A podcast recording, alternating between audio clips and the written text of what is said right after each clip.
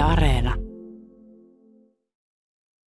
Kesäkuun lopussa 1941 Saksa hyökkäsi Neuvostoliittoon ja sitten kesäkuun viimeisenä päivinä tämä hyökkäys alkoi myös täällä pohjoisessa. Se ei ihan sitten lähtenyt kulkemaan suunnitelmien mukaan. Niin, se oikeastaan meni pitkälti päin helvettiä saksalaisilla se hyökkääminen ja miksi näin kävi? Miten tähän tilanteeseen jouduttiin?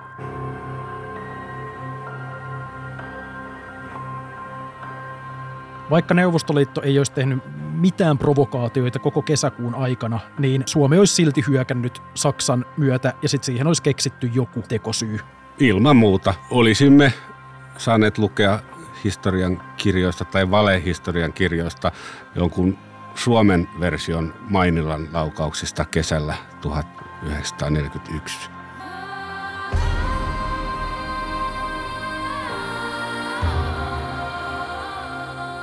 Mä olen Aleksi Rikkinen, maantieteilijä ja sotahistorian kartoittaja. Mä olen Emil Kastehelmi, historiallisten taistelukenttien tutkija ja valokuvaaja. Olemme vuosia kartoittaneet saksalaisten linnoituksia Lapissa, ja nyt on aika syventyä toisen maailmansodan tapahtumiin pohjoisessa. Tämä on arktisten sotien kaiut.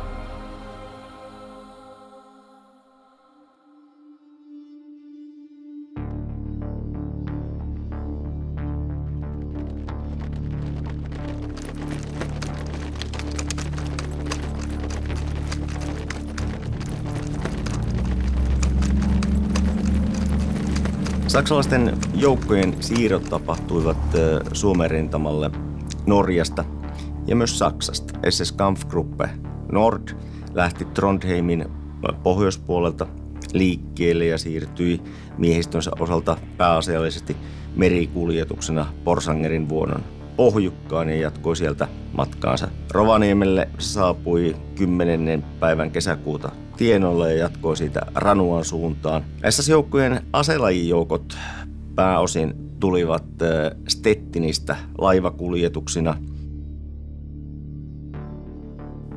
Siinä oli äänessä historioitsija Mika Kulju. Saksalaisia sotilaita tosiaan saapui pohjoiseen kymmeniä tuhansia. Oulun yliopiston dosentti ja historian tutkija Marianne Junila. Miten paikalliset suhtautuivat tähän uuteen tilanteeseen? No se oli yllättävää, mutta ei täysin odottamatonta. Saksalaisten kauttakulku Pohjois-Suomen läpi oli alkanut jo syksyllä 40, jolloin Rovaniemelle muun muassa oli asettuneet pysyvästi ensimmäiset saksalaiset yksiköt. Ja sitä liikennettä jatkui koko talven yli ylös Pohjois-Norjaan, joka oli Saksan miehittämää aluetta. Mutta ne kevään, alkukevään ja kesän joukkojen siirrot olivat todella massiivisia – jonka perusteella paikallinen väestö tiesi kyllä arvella, että jotakin alkaa tapahtua ja varsin pian. Joukkoja tuli sekä etelästä päin Pohjanlahden satamista Rovaniemen kautta ylös ja toisaalta Norjasta laskeutui alas kohti Rovaniemiä joukkoja. Ja tämmöisten Joukkojen ohimarssi saattoi yhden talon kohdalla kestää 10 tuntia, joten siitä saattoi kyllä päätellä, että tässä ei ihan tavallinen kauttakulku enää ole kysymyksessä. Varsinkaan kun kesäkuun 18. päivän jälkeen joukot siirtyivät reitille, joka johti itäänpäin. Ja paikallistuntemuksen varassa pystyttiin sanomaan, että sieltä ei kyllä Norjaan pääse, mutta Neuvostoliittoon sieltä pääsee.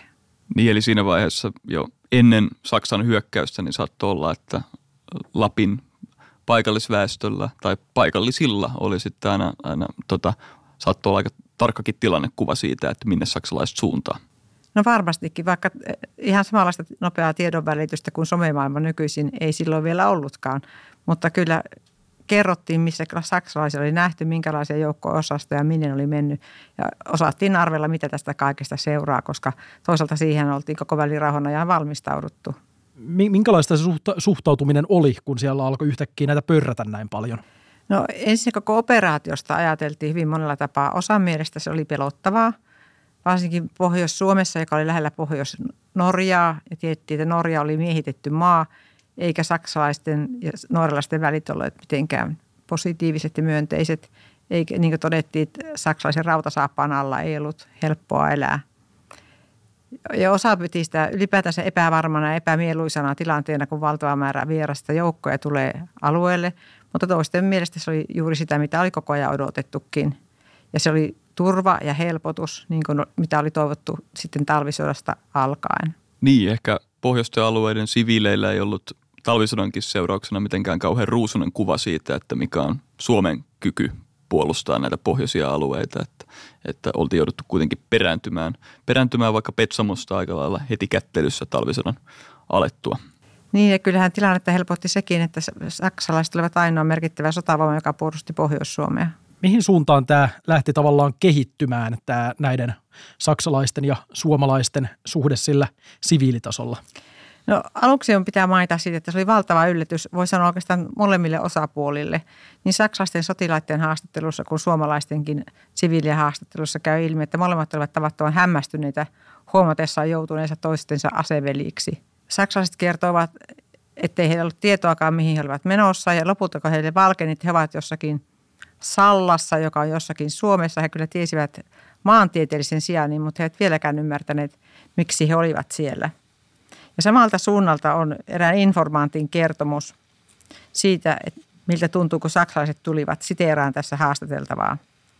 Ollessani vanhempieni luona kotona Sallan kelloselässä kesällä 41 lähti isäni, kuten aina aamuisin eränä aamuna ennen juhannusta töihin. Hän palasi kuitenkin takaisin hyvin hämmentyneenä. Kuule, maantielaidassa seisoo sotilas. Mene sinä kysymään, minkä maalainen hän on. Kun sinä olet koulussa lukenut kieliäkin, ei hän varmasti naista ammo. Menin kysymään ja sotilas ilmoitti olevansa saksalainen ja vartioivansa. Isä meni linjalle töihin ja sotilas jäi helteeseen vahtimaan tyhjää maantietä. Seuraavana aamuna oli ympäristö jokainen neliömetri sotilastelttojen peitossa. Metsissä oli kokonainen armeija ja lisää sotilaita ja kalustoa virtasi maantietä pitkin itärajalle päin. Eli se ensimmäinen yllätys oli niin suuri, että sotilaiden kansallisuutta ei edes välttämättä tunnistettu, minkä maalaisia nämä ja mitä ne täällä tekevät. Kyllä se sitten hyvin pian valkesi, niin kuin tässäkin tapauksessa, jossa 14-vuotias informantti oli käynyt kysymässä, minkä maalainen sotilas on. Niin, saksan kieli on kuitenkin siinä vaiheessa ollut niin kuin englantiakin paljon yleisimmin osattu, osattu niin kuin siviilien keskuudessa. Kyllä, ja tietenkin vain koulutetun väestön keskuudessa, että loppujen lopuksi se osa pohjoissuomalaisia tai ylipäänsä suomalaisia, joka olisi puhunut sujuvaa Saksaa, oli aika pieni. Se oli vain se koulutettu eliitti. Hmm, niin, niin, eli, eli oliko tavallaan siviiliväestöllä ja saksalaisilla sotilailla mitään tapaa, kunnon tapaa kommunikoida toistensa kanssa? Ja oikeastaan nyt on heti pakko kysyä, että löydettiinkö tämmöistä kommunikoinnin tapaa, jos sitä ei aluksi sitten ollut? Kyllä varmasti löydettiin. Ainahan on tultu toimeen myöskin käsi, selittämällä käsin. Ja tuota, saksalaisille sotilaille ruvettiin ennen pitkä opettamaan myös suomen kieltä, jotta he selviävät näistä tilanteista, missä he kohtavat suomalaisia siviilejä. Vaikka heitä oli kielletty tekemässä ostoksia, niin kielikurssilla opeteltiin kuitenkin kysymään, mitä maksaa. Aivan, niinpä niin.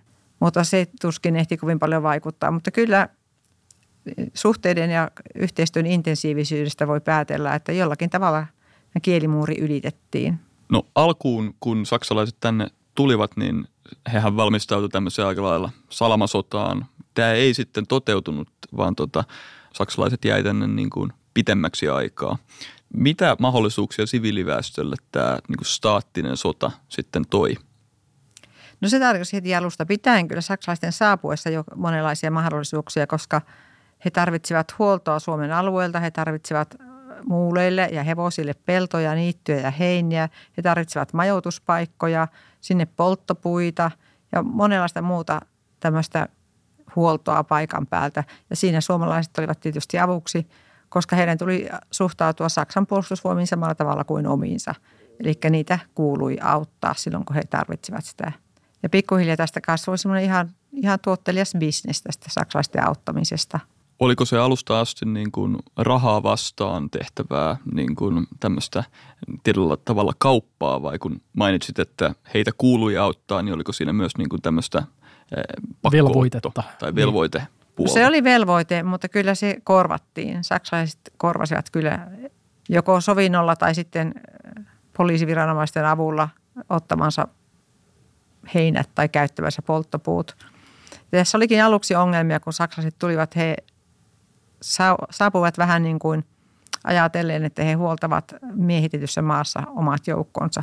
Mutta se ei Suomessa käynyt ja siitä käytiin kovasti käräjiä ja pitkään selviteltiin sitä, miten saataisiin saksalaisten joukkojen omavaltaisuus kuriin. Ja se onnistui viranomaisten yhteistyöllä ja sillä, että suomalaisille korvattiin nämä menetetyt vahingot sitten, jos niin oli käynyt, että heiltä oli luvatta viety jotakin – se, mitä vietiin, oli yleensä sellaista käyttötavaraa, just mainitsemani heiniä tai polttopuita, ämpäreitä, kettinkiä, jotakin, mitä joukot saattavat tarvita. Tai sitten on tehty sellaista yleistä vahinkoa pohjoisemmassa, että kun ei ollut polttopuita, niin poltettiin lumiaidat vaikka kaunispään päältä, mikä on erittäin typerä liikku, voin sanoa, jos siitä pitää itse sitten ajaa yli. No todella, todella. Mutta he eivät ymmärtäneet niiden merkitystä. Mm niin siihen pikkuhiljaa kehittyy tämmöinen varsin toimiva järjestelmä, jossa sitten suomalainen havaittuaan tulleensa tämmöisen anastuksen tai ilkivallan tai jonkun muun omaisuutensa kohdistuneen tämmöistä ilkivaltaa, niin ilmoitti paikalliselle poliisiviranomaiselle, joka ilmoitti yhteysesikunta Roille, joka ilmoitti sitten saksalaisille, että tämä kuuluu korvata. Ja ne korvattiin. Nythän tietysti kiinnostaa heti, että osaatko sanoa, että käytettiinkö tätä järjestelmää suomalaisen osalta, suomalaisten osalta väärin? Lähti, lähtikö siellä tämmöisiä, että yritettiin hakea korvauksia sitten vähän kaikesta? No kyllähän semmoista yrittelijä sitten aina tämmöisiin tapauksiin liittyy. Että siitä kerrotaan anekdootteja, että joku oli niin kuin, äh, ilmoittanut neljän ladon heinät viedyksi, vaikka hänellä oli vain yksi lato. Että kyllä se totta kai aina se virittää tämmöistä pientä toimeliaisuutta, mutta lähtökohtaisesti tämä järjestelmä toimi hyvin. Aina ei saatu korvauksia kaikesta, kun ei pystytty todistamaan, että se oli juuri saksalainen tai että ne halot olivat vaikka jossakin metsätien varressa, jossa oli käyty viimeksi puoli vuotta sitten. Mutta aina kannatti yrittää. Mutta se toimi varsin hyvin ja se, mikä oli se ensimmäinen suuri kriisi näissä suhteissa juuri, oli että saksalaisten omavaltaisuudet ja niiden aiheuttama loukkaantuneisuus ja kiukku kotirintamalla, niin se saatiin niin kuin suitsittua.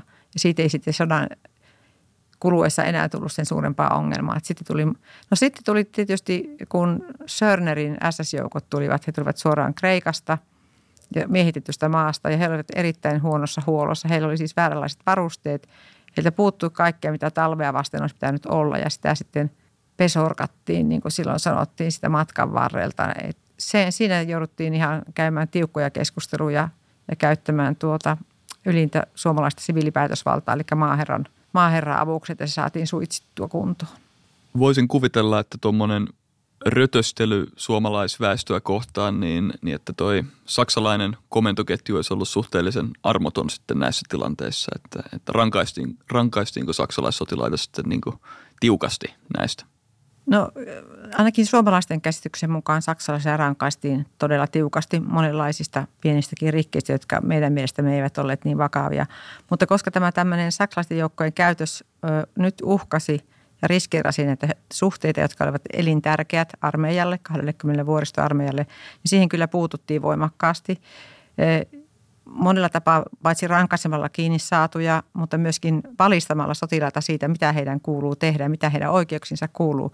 Vaikka heillä oli eksterritoriaali oikeus Suomessa, eli suomalainen viranomainen ei saanut tarpeettomasti pidättää vain siinä tapauksessa, että saksalaista viranomaista ei ollut saatavilla, niin voi lyhyeksi ajaksi pidättää itse teosta tavatun saksalaisen. Niin se ei kuitenkaan tarkoittanut sitä, että saksalainen saisi käyttäytyä huonosti tai sopimattomasti.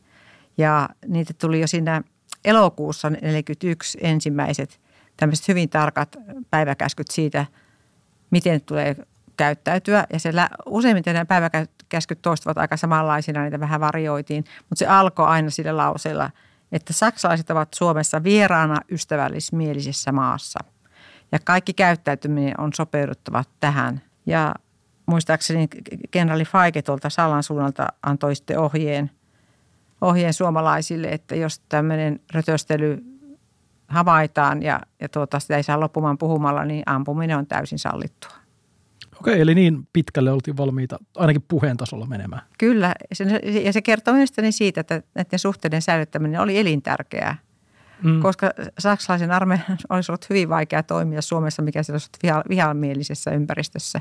Niin. Että se pohjoinen, varsinkin Petsamon suunta – oli luo, jo luontonsa puolesta niin äärimmäisen vihamielinen, ainakin saksalaisten oman kokemuksen mukaan. Ja kyllä se on ankara tuo arktinen talvi meidänkin näkökulmastamme. niin he eivät missään tapauksessa tarvinneet, halunneet siihen niin vielä ristiksensä vihamielistä, ihmis, vihamielistä seutua. Se olisi haitannut merkittävässä määrin niin heidän omia sotaponnistuksiaan. Ja kuten sanoin, vaikeuksia oli nytkin jo ihan niin. valmiiksi. Toisena vaikeutena saksalaisilla täällä pohjoisessa korostui niin työvoimapula, että kun tieyhteyksiä ja muuta jouduttiin rakentamaan, niin, niin tota, sitä omaa työvoimaa ei ollut riittävästi mukana. Niin tähän näkyy myös siinä, että siviilejä otettiin paljon palkallisina, palkallisena työvoimana muun muassa rakennushankkeisiin. Kyllä monenlaisiin tehtäviin palkattiin suomalaisia siviilejä. Se oli taas sellainen kysymys, joka aiheutti kiistaa pohjoissuomalaisten siviilien ja suomalaisen siviiliviranomaisen välillä. Ikään kuin saksalainen sotilasvoima ja pohjoissuomalainen siviili olivat tässä nyt samalla puolella. Koska pohjoissuomalaiset mielellään palkkautuvat niihin tehtäviin, koska niistä maksettiin hyvin. Suomalainen viranomainen taas ei katsonut sitä hyvällä, koska meillä oli kova puute ammattitaitoista työvoimasta. Erityisesti ammattitaitoinen miestyövoima oli se, minkä ei haluttu missään tapauksessa menemään saksalaisen töihin. Ja mitä taas saksalainen tarvitsi erittäin kipeästi, vaikka, niillä oli, vaikka armeilla oli lukuisia näitä erilaisia työ- ja rakennusjoukkoja, organisaation TOT, sitten oli SPEER ja sitten oli tämä kansallissosialistinen kuljetusjärjestö ja sitten oli nämä HIVit ja RADit, eli työvelvolliset ja Hilfsvilligen miehitetystä maista tuodut apuun valmiit tai vapaa apuun haluavat. Heidän omasta halustaan voidaan esittää epäilyksiä. Mutta heillä oli, ja sitä tuotiin lisää koko ajan, mutta se ei silti riittänyt.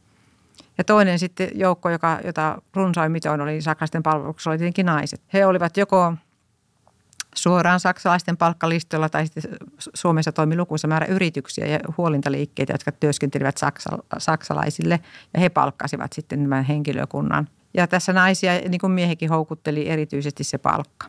Niin, jos, jos saksalaiset maksoi kaksin, jopa kolminkertaisia palkkoja suomalaiseen, tota, suomalaisiin yrityksiin verrattuna, niin millä tavalla sitten tämä suomalainen siviilihallinto pystyi siinä kilpailemaan siinä tilanteessa? No ei pystynyt kilpailemaan, mutta käytti sitä ainoa keinoa, mikä sillä oli, että neuvotteli saksalaisten kanssa sopimuksen semmoisessa sekakomissiossa ja antoi määräyksen tai kielsi oikeastaan. Ja sovittiin erilaista kiintiöistä. Päätettiin, että niitä mieskiintiöitä supistettiin, eli siellä sai olla vähemmän miehiä, joka aikaisemmin mahdollisuuksien mukaan työvoima korvattiin naisilla. Eli yhä enemmän siis naisia palkattiin sitten saksalaisten töihin. Ja osa tietysti komennettiin sellaiset henkilöt esimerkiksi, jotka työskentelivät sotasairaaloissa sairaanhoitajana tai lottina, niin he eivät olleet sinne menneet omasta halustaan, vaan heidät oli komennettu. Monissa muussakin länsimaissa nämä maailmansodathan toimi semmoisena alustana, jota, jota kautta monet niin naiset pääsevät ensimmäistä kertaa niin palkkatyöhön käsiksi.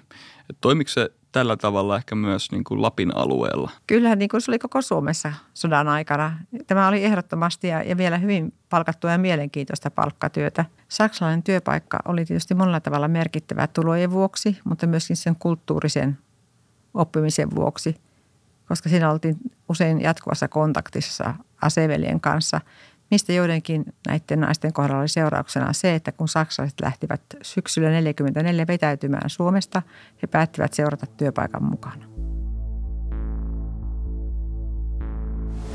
Meidän kansamme parissa ei koskaan ole hauduttu hyökkäysajatuksia, ja kaikkein vieraimpien olivat nyt juuri kestetyn sodan jälkeen. Kuten niin usein ennenkin imperialistisen Venäjän johtajat halusivat tuhota pienen rauhallisen naapurinsa, jolla ei ollut mitään muuta halua kuin rauhassa elää omaa riippumatonta elämäänsä.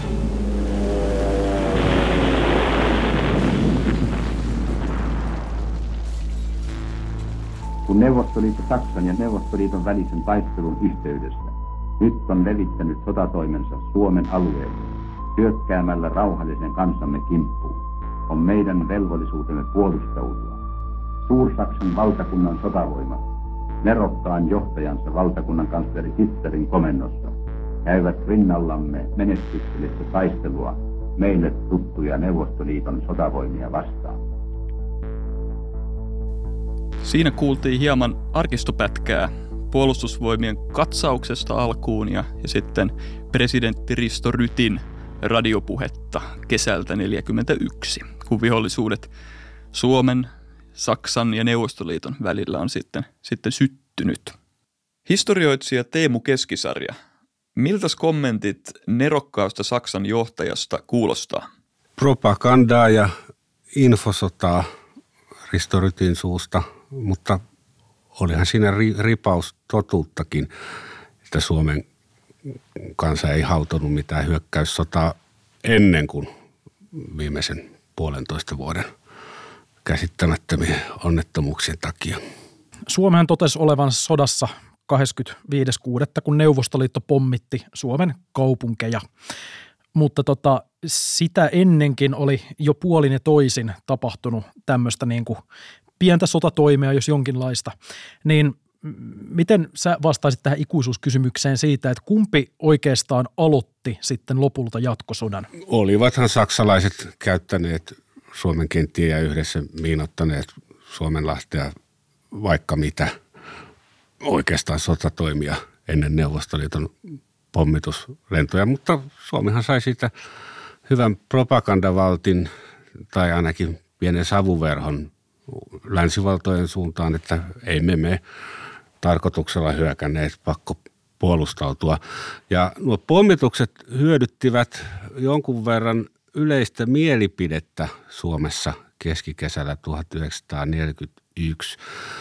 Varmaan rivimiehistä, upseereista puhumattakaan ja kansalaisista suurin osa koki, että sota on erittäin oikeutettu ja moraalisti kaikin puolin hyväksyttävä. Mutta sittenkin koko Suomen kansa, sadat tuhannet rintamamiehet muistivat äh, niin likeisesti talvisodan jäätävä ja polttavan helvetin, että edes sen oikeutuksen tähden äh, aika vaikea saada äh, satoja tuhansia reserviläisiä suuntaamaan jonnekin Itä, Itä-Suomeen ja niin, Korpiin. Niin. Tämähän oli, tämähän oli kuitenkin, kun suomalaisilta kysyttiin ehtoja tähän, että millä ehdoilla Suomi lähtee sotaan mukaan, niin se oli hyvinkin mantraa toistettiin, että eh, tilanteen pitää olla se, että Neuvostoliitto hyökkää ensin, tai ainakin sen pitää näyttää siltä, että näin tämä myydään omalle kansalle myös. Tämä, vaikka revanssihenkeä, niin kuin sanoit, niin toki oli talvisodan jäljiltä, niin, niin sen piti näyttää oikealta. Niin, revanssihenkikään ei riitä siihen – että ihmiset tietävät kymmeniä tuhansia poikia, aviomiehiä ja veljiä tulee kohta kuolemaan. Ja, ja tosiaan talvisodan haavat ovat niin verekset. Se on ihan eri asia kuin joku 1800-luvun sotamuisto. Suomalaiset todellakin tiesivät, mitä sieltä on luvassa. Siitä huolimatta, että luottivat Saksan ylivertaiseen apuun tällä kertaa. Ei, ei suomalaisia voi voi helposti kannustaa hyökkäyssotaan minkäänlaisilla moraalisilla argumenteilla.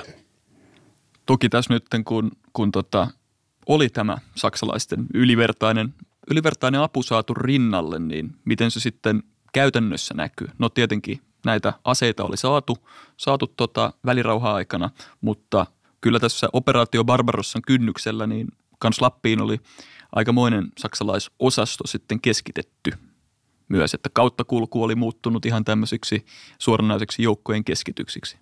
Näin on. Kyllä ovat varmaankin Heinrichs ja Tapola, ketä siellä olikaan saksalaisten vieraina toukokuun lopussa 1941, ihmetelleet, kun heille näytetään kartta, että aha, satoja tuhansia miehiä siirtyy tuolta Nor- Norjasta Petsamoon, Sallaan ja jopa Mormanin radalle Vienanmerelle asti.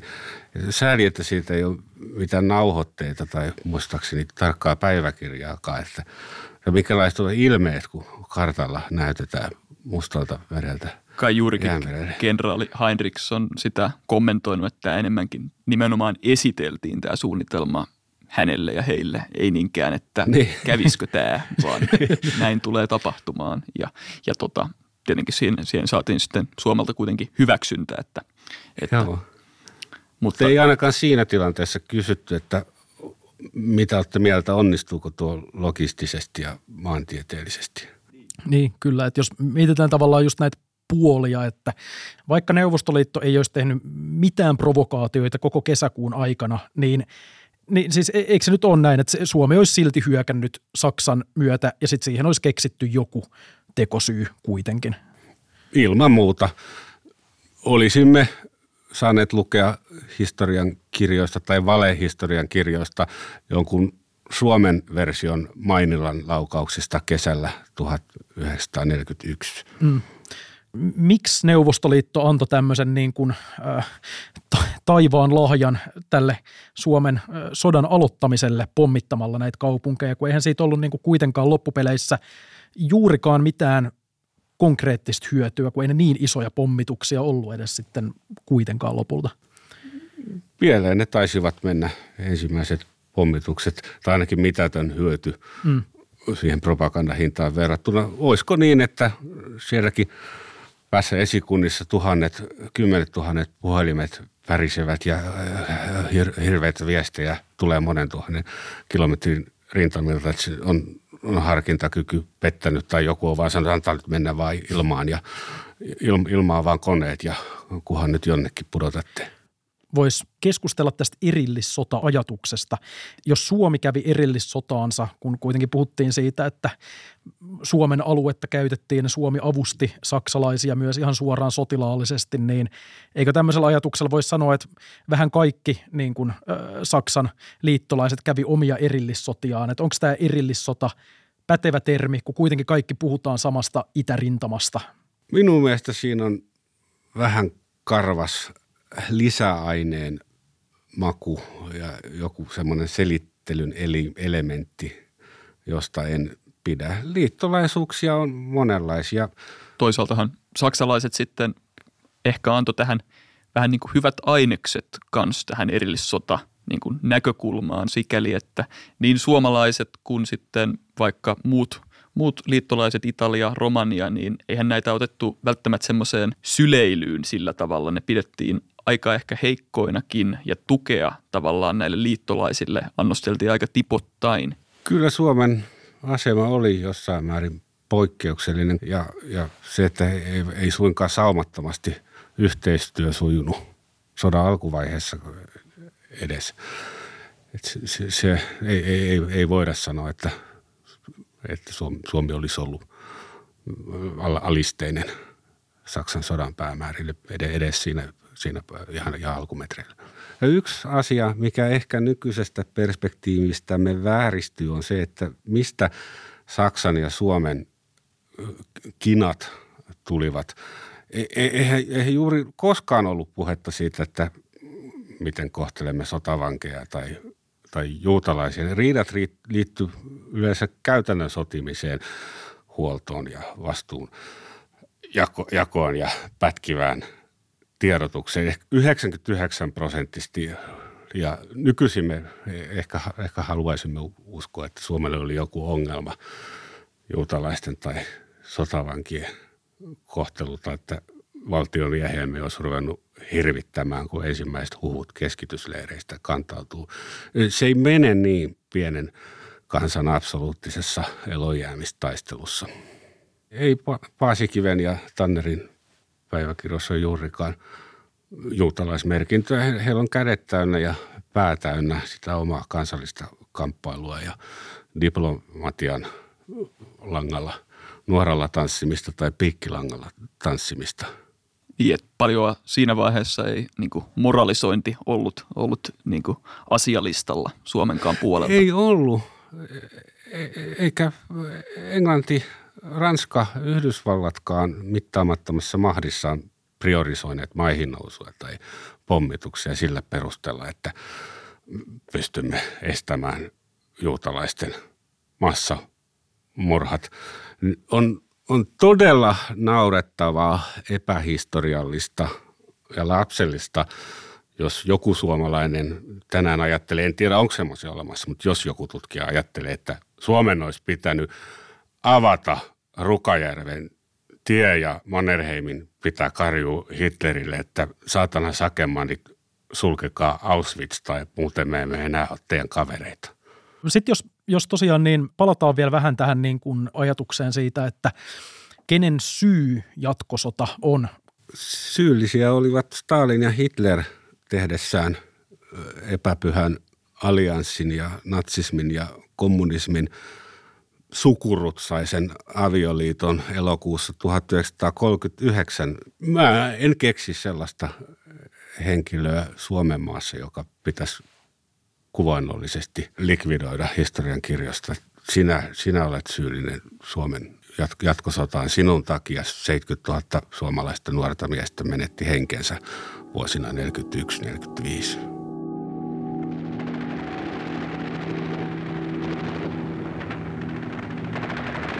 Syyskuuhun 1941 tultaessa oli käynyt selväksi, että mitään salamasotaa ei tultaisi pohjoisessa näkemään. Saksalaiset eivät saavuttaneet tavoitteitaan. Petsamosta Murmanskiin suuntautunut hyökkäys pysähtyi Litsajoille. Viimeinen yritys eteenpäin nähtiin syyskuussa ja se päättyi karmeisiin tappioihin. Yhteensä Dillin joukkojen tappiot olivat hyökkäysvaiheessa yli 10 000 miestä suurin tappioluku, mitä Hitler kohtasi koko Barbarossan hyökkäysvaiheen aikana vuonna 1941.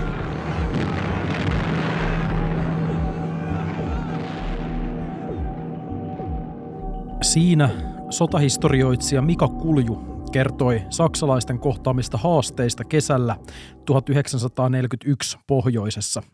Sotahistorian dosentti Pentti Airio mitä operaatioita Saksalla oli pohjoisessa ja mihin niillä pyrittiin? No Saksan pohjoinen operaatio oli ensinnäkin saada varmuus, että Petsamon nikkeli on heidän käytössään. Se oli noin 70 prosenttia heidän tarvitsemastaan nikkelistä teräksen tekoon. Ja toinen asia oli saada Murmanskin alue haltuun, jolloin tämä Murmanin ratayhteys Venäjälle olisi saatu katkaistua.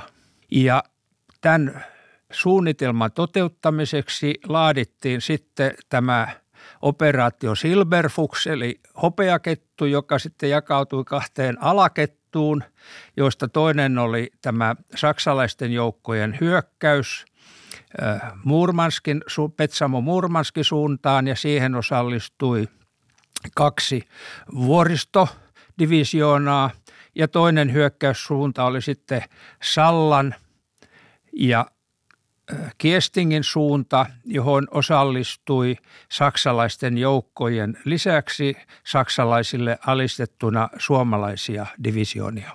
Eli kahdella suunnalla lähdetään sinne niin kuin Venäjän tai Neuvostoliiton maa-alueelle tässä vaiheessa. Joo, ja, ja se on siitä paljon puhuttu, että, että olisiko pitänyt vielä enempi keskittää, eli jättää se Kiestingin suunta sivuun tai lähteä Kiestingistä sitten päävoimilla, koska Kiestingissä oli vähemmän joukkoja kuin Sallan suunnalla. Ja toisaalta, kun siellä oli vain yksi ilma-armeija, niin, niin sen joukkojen koneiden käyttö jouduttiin jakamaan kahteen osaan ja, ja siitä on jälkeenpäin – arvosteltu sitten von Falkenhorstia siitä, että hän vaihteli painopistettä eri suuntiin saamatta selvää painopistettä syntymään ja se aiheutti sen, että eteenpäin ei päästy. Tarkastellaan nyt ensin tätä nimenomaan Murmanskin suunnan, suunnan hyökkäystä ja siitähän on myös ollut, ollut paljon keskustelua, että tämä tavallaan hyökkäys meni pieleen jo tiedusteluvaiheessa – No kun saksalaiset piirte, luuli, että siitä menee kunnon tie, mistä oli mennyt talvitie. Ja sehän oli erämaata, niiden huolto äh, epäonnistui täysin. Ja sitten toinen asia oli, että tämä, nämä itävaltalaiset kaksi vuoristodivisioonaa, ne oli kärsinyt tappioita jo Narvikin taisteluissa. Niitä oli täydennetty, mutta vuoristodivisioonassa vain kaksi rykmenttiä, kun venäläisillä oli enempi divisioonia ja niiden rykmentti tai divisioonassa oli kolme rykmenttiä, eli puolustaja oli selvästi vahvempi kuin hyökkäjä.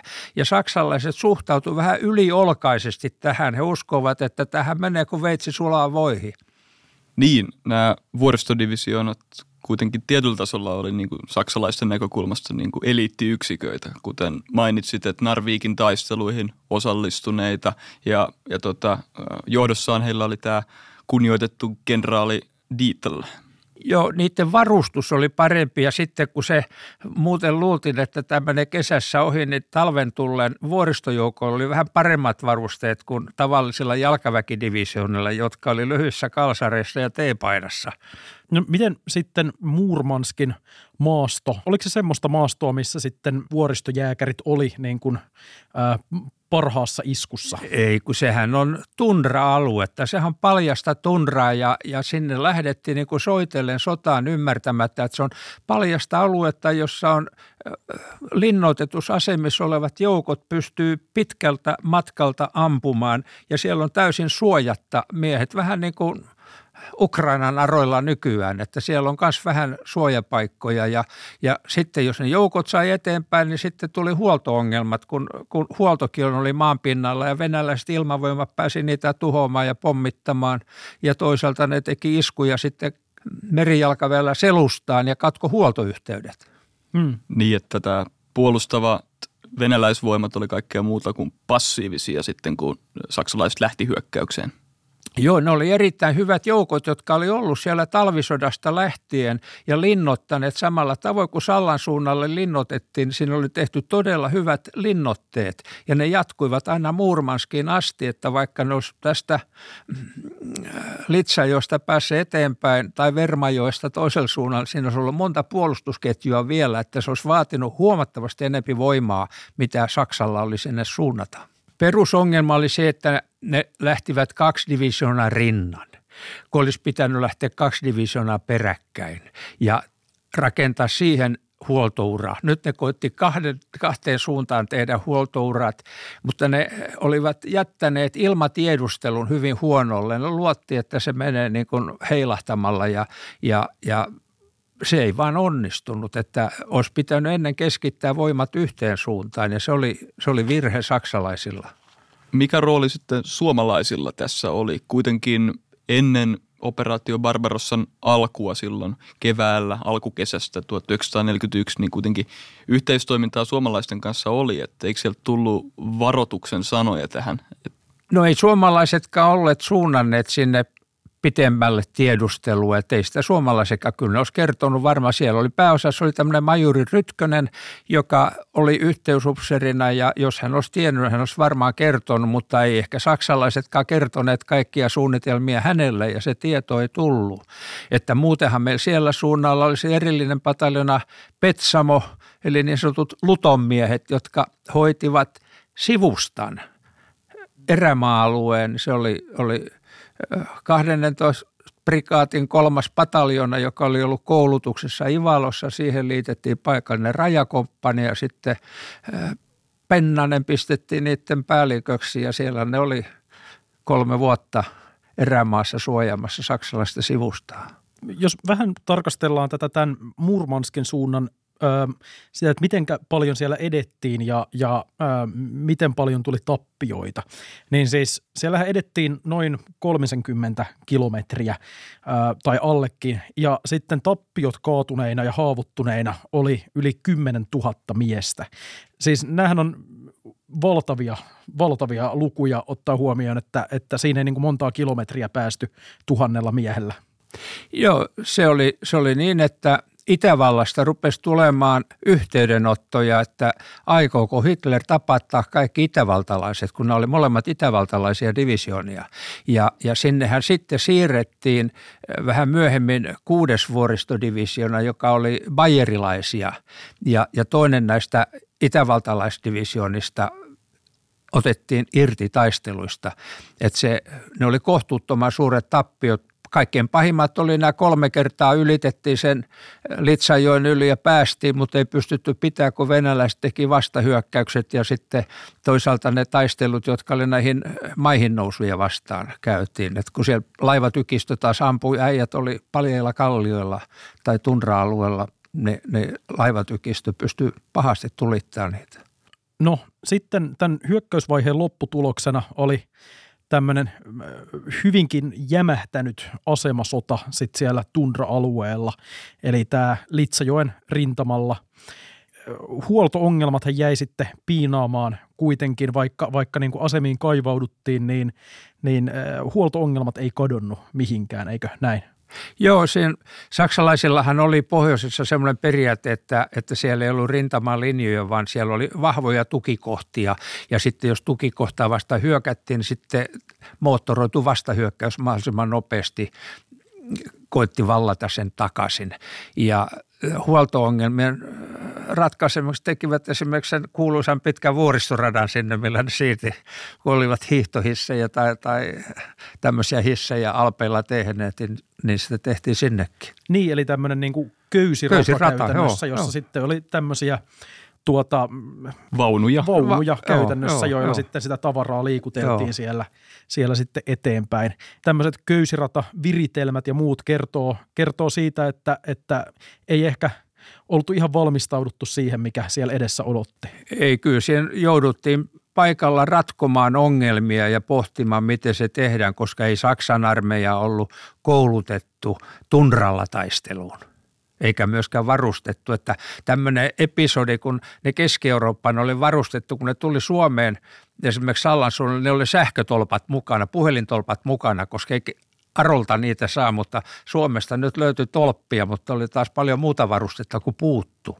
Sitten tässä oli 41 äh, syksyllä oli muun muassa tota tämmöinen tilanne, että britit ö, äh, osallistu myös tähän taistelutoimintaan pommittaen ö, äh, Petsamojoen ylittänyttä siltaa aiheuttaen tämmöisen massiivisen maan vyörymän, joka peitti jokilaaksoa ja jätti saksalaisjoukot ilman – huoltoa viikoiksi. Osaatko kertoa tästä tapahtumasta ja näistä ongelmista tarkemmin? En tiedä tarkoin, tota, mutta, mutta heillähän on niin kuin äärimmäinen kyky rakentaa nopeasti uutta, että vähän toiseen juttu, kun ne tulivat sinne Kemijärvelle ja, ja Kemijoen yli siltarakennelma oli kesken – ja sitten kysyi suomalaiset, kauko kestää, että rautatiesilta valmistuu. No syksyllä joskus saadaan ehkä valmiiksi. No toi oma rakennuspatallina viikon päästä oli silta valmis.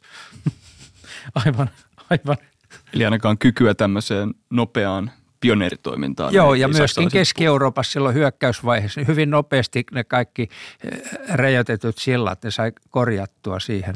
Sitten jos mietitään tätä operaation tavoitteita ja jos otetaan semmoinen hypoteettinen tilanne, että saksalaiset olisi nyt päässyt sinne Murmanskin asti, niin olisiko se operaatio sitten päättynyt nimenomaan sen Murmanskin haltuunottoon vai olisiko saksalaisilla ollut tahtotilaa jatkaa sitä hyökkäystä omien suunnitelmiensa mukaan siitä vielä eteenpäin Kuolan niemimaalle? No, sehän riippuu niin kuin täysin vastustuksesta ja siitä, että kyllähän sitä suomalaisetkin piirteli, että Kuola liitetään Suomeen äh, Suur-Suomi-suunnittelijoita, mutta äh, todellisuudessa jos äh, Murmanin rataus katkaistu louhesta tai mistä tahansa, jos suomalaiset olisi sen tehnyt tai saksalaiset olisi tehnyt, sinne olisi keskitetty niin paljon joukkoja, että se olisi vallattu takaisin, koska se oli niin tärkeä Venäjälle tai Neuvostoliitolle näiden huoltokuljetusten vuoksi. Ja, ja siitä syystä niin kuin monet jälkeenpäin historioitsijat on sanonut, että se oli onni, että ei sinne lähdetty pyrkimään, koska sitä ei olisi kuitenkaan pystytty pitämään ja olisi tullut hirmuiset tappiot. Että kyllä tämä Murmantik, se olisi vaatinut sen koko pohjoisen alueen puolustuksen romahtamista, jotta se olisi niin kuin pystytty pitämään. Ja tietysti, jos Pietari olisi, tai Leningrad olisi vallattu tai Moskova olisi vallattu ja maa olisi antautunut, niin kai sitä sitten olisi vallattu laajojakin alueita. Eli suuntana tämä oli hieman semmoinen, että se olisi edellyttänyt voittoa niillä päärintamilla. Että. Joo, tämä oli niin kuin sivustan suojaus, varmistus, että nikkeli saadaan tai Ruotsin rautamalmi ensin, että se saadaan, nikkeli, Petsamon nikkeli saadaan ja sitten koitettiin estää niiden äh, liittoutuneiden huoltoreitti eli Murmanin rata.